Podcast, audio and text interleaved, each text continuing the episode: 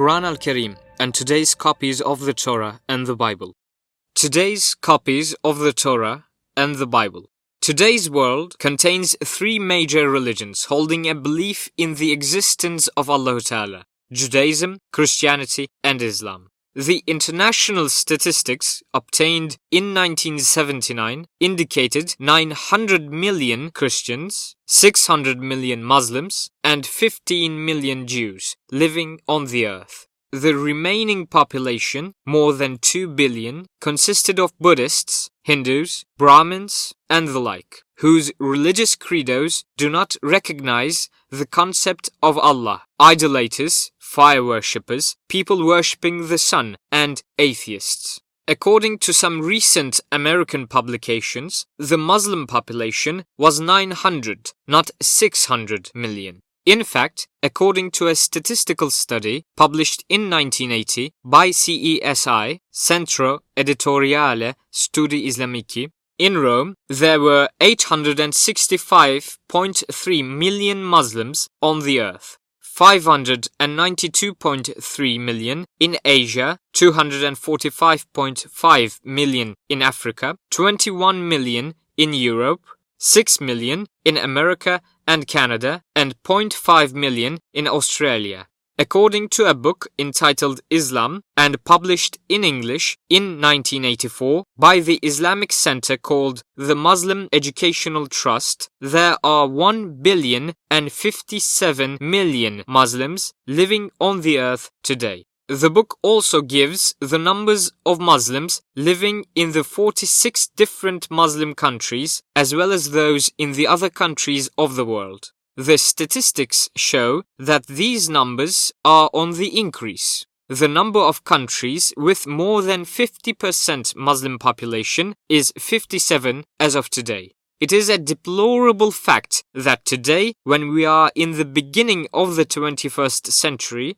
there are still people worshipping idols. On the other hand, some of the votaries of the three major religions professing belief in the existence of Allah Ta'ala have lost their belief entirely. For there are no longer any true murshids or guides to lead them. It is impossible for those ignorant men of religion who lack the necessary religious and scientific knowledge to imbue love for Islam into a younger generation who are educated with scientific teachings. Leading them to salvation requires open-minded guides, equipped with a powerful religious background, reinforced with most up-to-date scientific knowledge. Our aim in this chapter is to launch an objective quest for the true religion of Allah to carry on a scientific research to determine which one of the two great holy books, meaning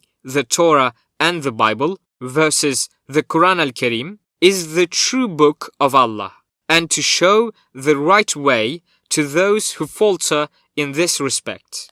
We would like to assure our readers that these studies have been carried on in quite an impartial way, the two major religious books we have examined are the Holy Bible, which comprises what exists in the name of the Torah and today's Gospels, and the Quran al Karim. The Torah, which was merged with the Holy Bible under the name the Old Testament, has been considered within the Bible in the course of these studies. In other words, the book we have examined is the Holy Bible, Evangelium, which today's Christendom holds as the real Injil.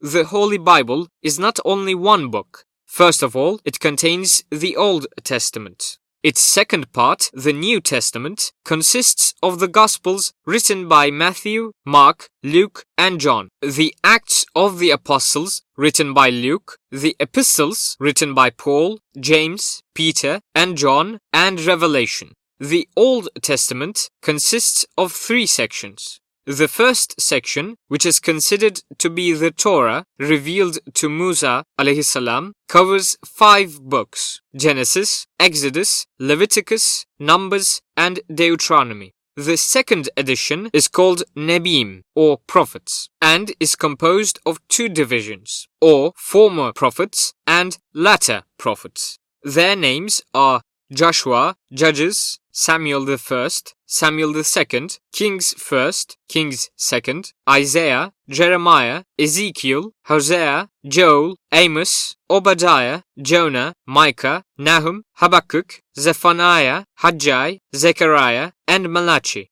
The third section, Ketubim or books, writings consist of psalms, which are attributed to Dawood or David alayhi salam, Proverbs of Solomon, the Song of Songs, Ecclesiastes, Ruth, Esther, Job, Jeremiah, Lamentations of Jeremiah, Daniel, Ezra, Nehemiah, Chronicles 1 and Chronicles 2. Who hold the tenets written in all these books? Fanatical Jews and Christians, who are always controversial with each other although they believe in the same holy book. They claim that the statements in these books are the word of Allah. However, an attentive examination of these books will bring one to the inescapable conclusion that the statements in them originate from the following three sources.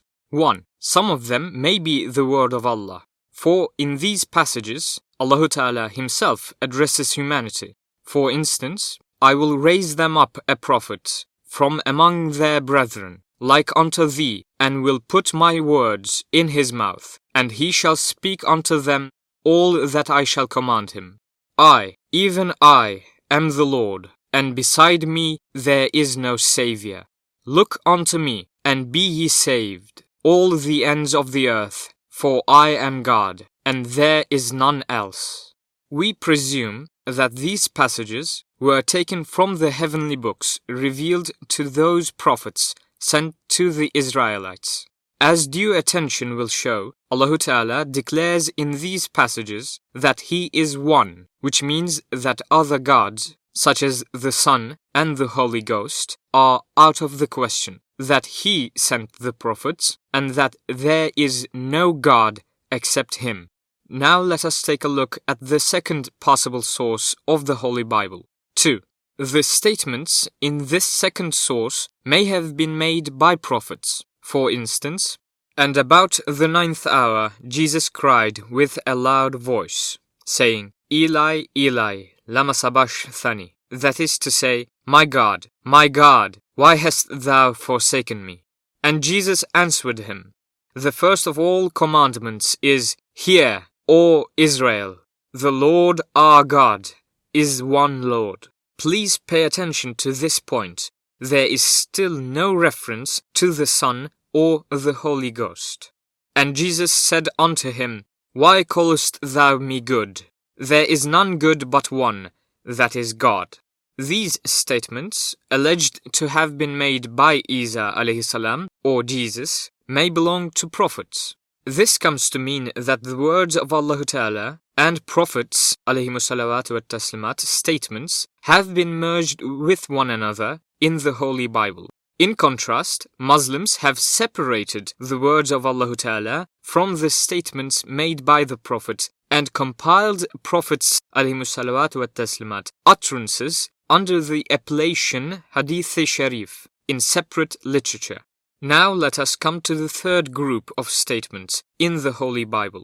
3. Some of the statements in this group were made by the apostles of Isa salam, and tell about the events in which that great prophet was involved. Some of them were made by some people, some of them are narrations conveyed by some historians, and others are events with unknown narrators. Let us give an example. And seeing a fig tree afar off having leaves, he came, if haply he might find anything thereon. And when he came to it, he found nothing but leaves, for the time of figs was not yet. In this verse, a person conveys an incident in which someone else is involved. The person who conveys the incident is not known, Yet it is hinted that the person who goes near the fig tree is Isa salam. However, Mark, who wrote these lines, had never seen Isa salam. Another oddity here is that in the following verse, or the 14th verse, Isa salam invokes a malediction on the fig tree so that it will never yield any fruit. It is an inconceivable paradox. It is beyond a fig tree to give fruit prematurely. It would have been contrary to reason, to knowledge, to science, and to the religious canon for a prophet to accuse a fig tree, which is only a helpless creature of Allah Ta'ala, because it would not give fruit prematurely. In most parts of the existing copies of the Holy Bible, there are quite a number of statements without a certain identity on the part of the person who made them, but with all the necessary material suggestive of the fact that they are man made. It is therefore impossible to accept them as the word of Allah. Now let us put our hand on our heart and ponder. Can a book containing partly words of Allah partly a prophet's utterances, and mostly narratives conveyed by various people be accepted as the word of Allah. In fact, the sundry errors in their parts which we have classified as man-made, the differing accounts given about the same events, the incongruity of the scores and numbers given, which will be dealt with later in the text, and the mistakes will be pointed out, add corroborative evidence to the plain fact that today's copies of the Torah and the Bible are human fabrications. Muslims' holy book, the Quran al-Karim, declares, as is purported in the 82nd ayat karima of the Nisa surah, will they still not think that the Quran al-Karim is the word of Allah and meditate over its meaning? The Quran al-Karim is the word of Allah. Were it not the case, it would definitely contain inconsistencies. How true it is! The inconsistencies in the Holy Bible indicate that it is a human utterance. Furthermore, as we shall enlarge on later, the copies of the Torah and the Bible have been examined, corrected, altered, amended, and, in short, changed from one shape into another by various councils and synods. Can the word of Allah be corrected? Since the Quran al Karim was revealed up to our time, not a single letter in it has been changed. As we shall see in the division allotted to the Quran al Karim, no effort has been spared to accomplish this end. That the Quran al Karim has not been changed until now is a fact which the most bigoted Christian clergymen acknowledge, though with fierce jealousy. The word of Allah will be so. It will never change.